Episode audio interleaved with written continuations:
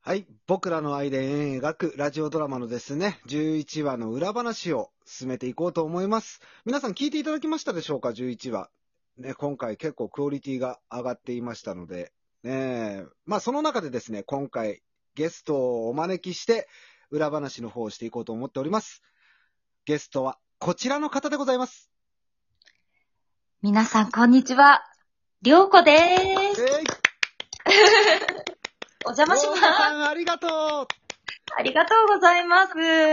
そう、りょうこさんとはね、えー、もういろんなところで ね、もう、接し、接させていただきって、接させていただいて、ちょっと緊張してん な。日頃コメントでのやりとりしかしないからな、緊張してるな。あー、まあ、そうですねう。ん。まあでもこの間ね、イベントであったりもして。そうです、そうです。直接、ね、お会いしてるんで、そなうんでかす、ね。はい、親近感が。もうね、まあ今日はそういう形で、えー、りょうこさんっていうね、美女と二人で、うんえー裏話を取っていこうと思っております。はい。はい。で、りょうおこさ願ん、いします。早速なんですけど、はい。 11話、いかがでしたいやー、もうん。う、まあ、まず自分がその出てるっていうのは置いといて、一旦、うん。普通に聞いて、はいはい。めすごい良かったです。ちゃめちゃ良かったっすよね。め っそうなんですよ。なんか、濃いですよね。ね11番。ちゃ濃い。めっちゃ濃いけど、めっちゃやったね。みんな。うんそうそうそうそう。そう、濃いし、うんあのーまあ、大体他の輪、まあ、ね、もちろんいろんな輪がありますけど、うん結構その一つの輪では一つのこう、シーンっていうか、あーこう、一つの、こう、誰と誰が喋ってるとかが多いじゃないですか。そうね。うん。で結構あっちでの話もあれば、こっちでの話もあればっていう感じだったし、だから、なんか2話分楽しんだ気分っていうか、んで、場面展開が結構今回さ、すんなりこう、映ってくというか、時間軸に合わせてちゃんと映っていってるっていう。そうですね。そう、あれすごいなと思ったんですよ。あ、わかります。こ結構だって移動してますよね。外からの、中からの、中の中のあっちからの、外から の。そうそうそうそう。ねすごいですよねい。や、ザッキーさんすごいやったなと思って。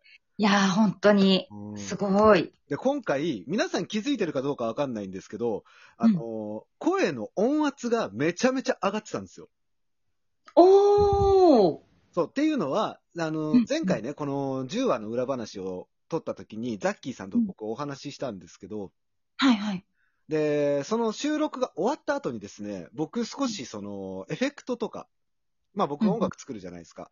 はいはいは。ないので、その音響のプロとしてですね、こう、いろいろお話をしたんですよ。こういう使い方できますよとか、こういうエフェクトかけるとここでいいですよとか。うーん。それをそのまま吸収してやったザッキーさんすげえって思って。なるほど。え、なんか私が聞いてて思ったのは、ええその、近くにいる人側の声の方が大きいというか、こう、聞こえてて、そうそうそうそう。で、ちょっと反対側にいる人っていうか、こう、遠くにいる人の声が遠くなっててっていう、なんかこう、立体感があるような感じがしましそうなんで。たすこれがですね、あの、コンプレッサーってエフェクトがあるんですけど、はいはいでこうはやいっ。てあの、音の、なんつうの、音色を変えるうんうんエうんフうんェクターがあうるんん。ですけど、それ、コンプレッサーっていうのをかけると、音圧が上がるんですよね。はっきり音えが出てくるんで、ー、えこー、の音圧か。奥行はきうん奥行きっていうのをつけやすくなるんですよ。いはいはい。だからそのコンプレッサーで音がめちゃめちゃ持ち上がってるところで、音量のバランスを片方だけ下げるとかやると、こういう風に奥行きが出たりするんですよね。なるほど。ええ、それもザッキーさん使いこなしてやってた。え、もってうこ使といこでなしすてかねましたね。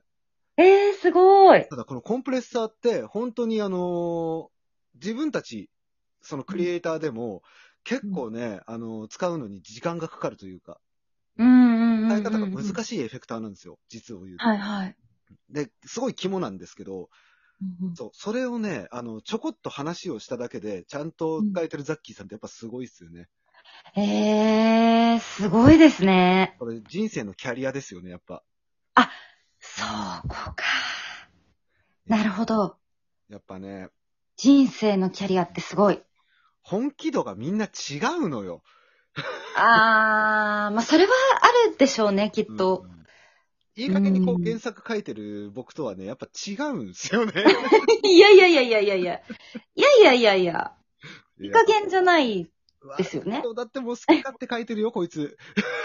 ええでも、それが、その、なんていうんですか、その好きっていうのがう、んある意味本気じゃないですか。確かにね。うん。うん、だからザッキーさんも多分一緒なんじゃないかなと思って。はい好きだから楽しいっていうことに本気、みたいな。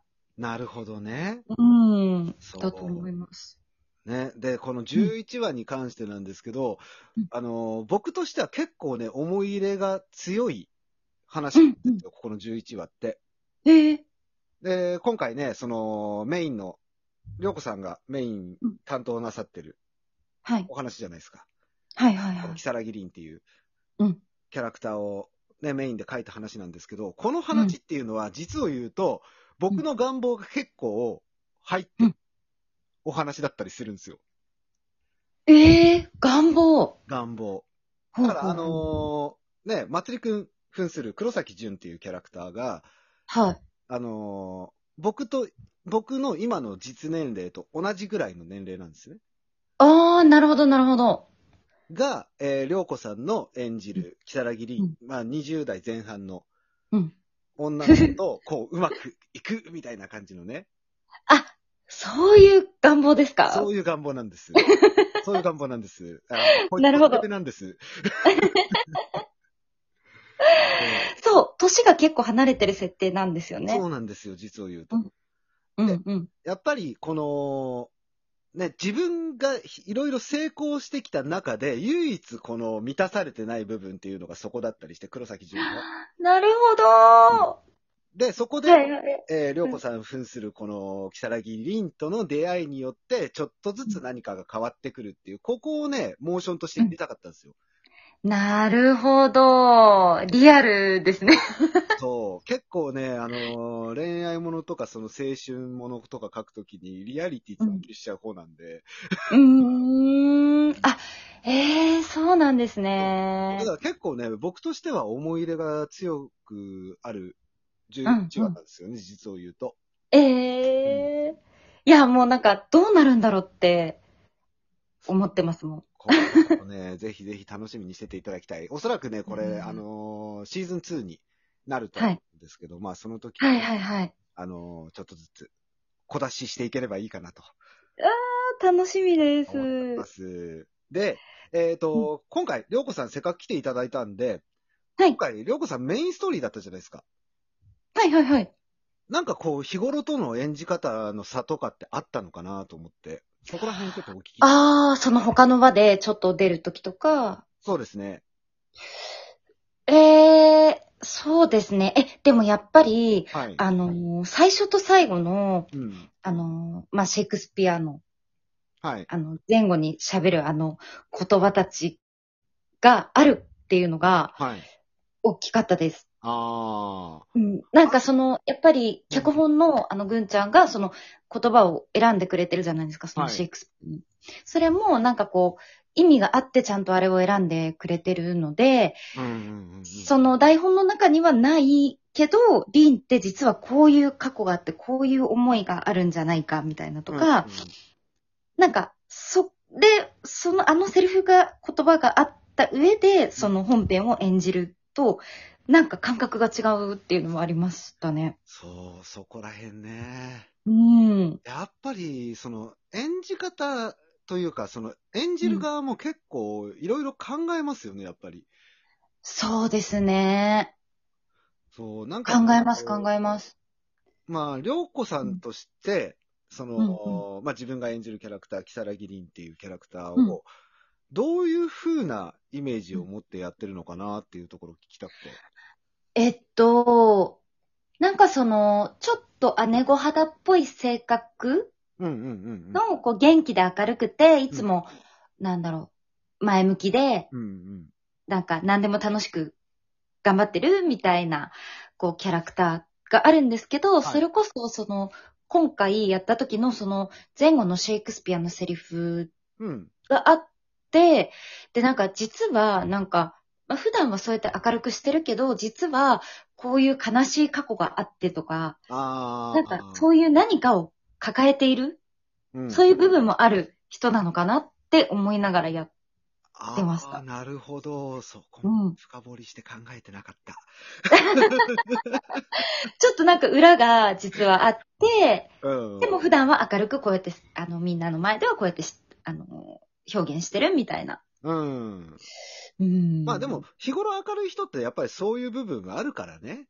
あ、そうです、そうです。それすごいあると思います。うん。だからそういうね、なんかその背景みたいなところもちょっとずつかけてったらいいなと思ってて。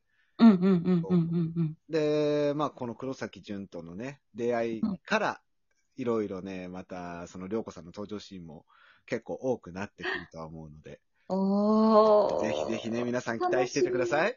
はーい、頑張 ります。そう。ねいやー、でも本当にね、11話は今回すごいいいクオリティで作られて、ですよね。ええまあ今後のね、うんそのラジオドラマ、僕らの愛で円描くっていう作品がね、どういう風に進展していくのかなっていうのをね、僕自身も楽しみにして聞かせていただいてるので、ね、まだ楽しみ聞いですてない方はぜひぜひ聞いてみてください。よろしくお願いします。まあ、ということでですね、りょうこさんとも楽しくお話をさせていただきました。はい。 いやー、もうね、本当に一人でね、この裏話を取るのがね、なかなか大変だっていう。あ、でもそうですよね。確かに。 そうなんです。何気にもう11確か回に目も取ってますけど、うんうん、そのうちね、だいたい4回ぐらいはもう3分の1ぐらいは、ゲストに登場してもらって一緒にやってるとかいや、でもいいと思います。そう。だから今後ともね、なんかうんそのゲストさんとか来ていただいて、まあみんなとお話ししながら、裏話していけたらいいなとは思ってるんですけど。はい。はい。まあ、という形でですね、えー、まあ、今回、えー、裏話取らせていただきました。ゲスト、りょうこさんでした。ありがとうございました。ありがとうございました。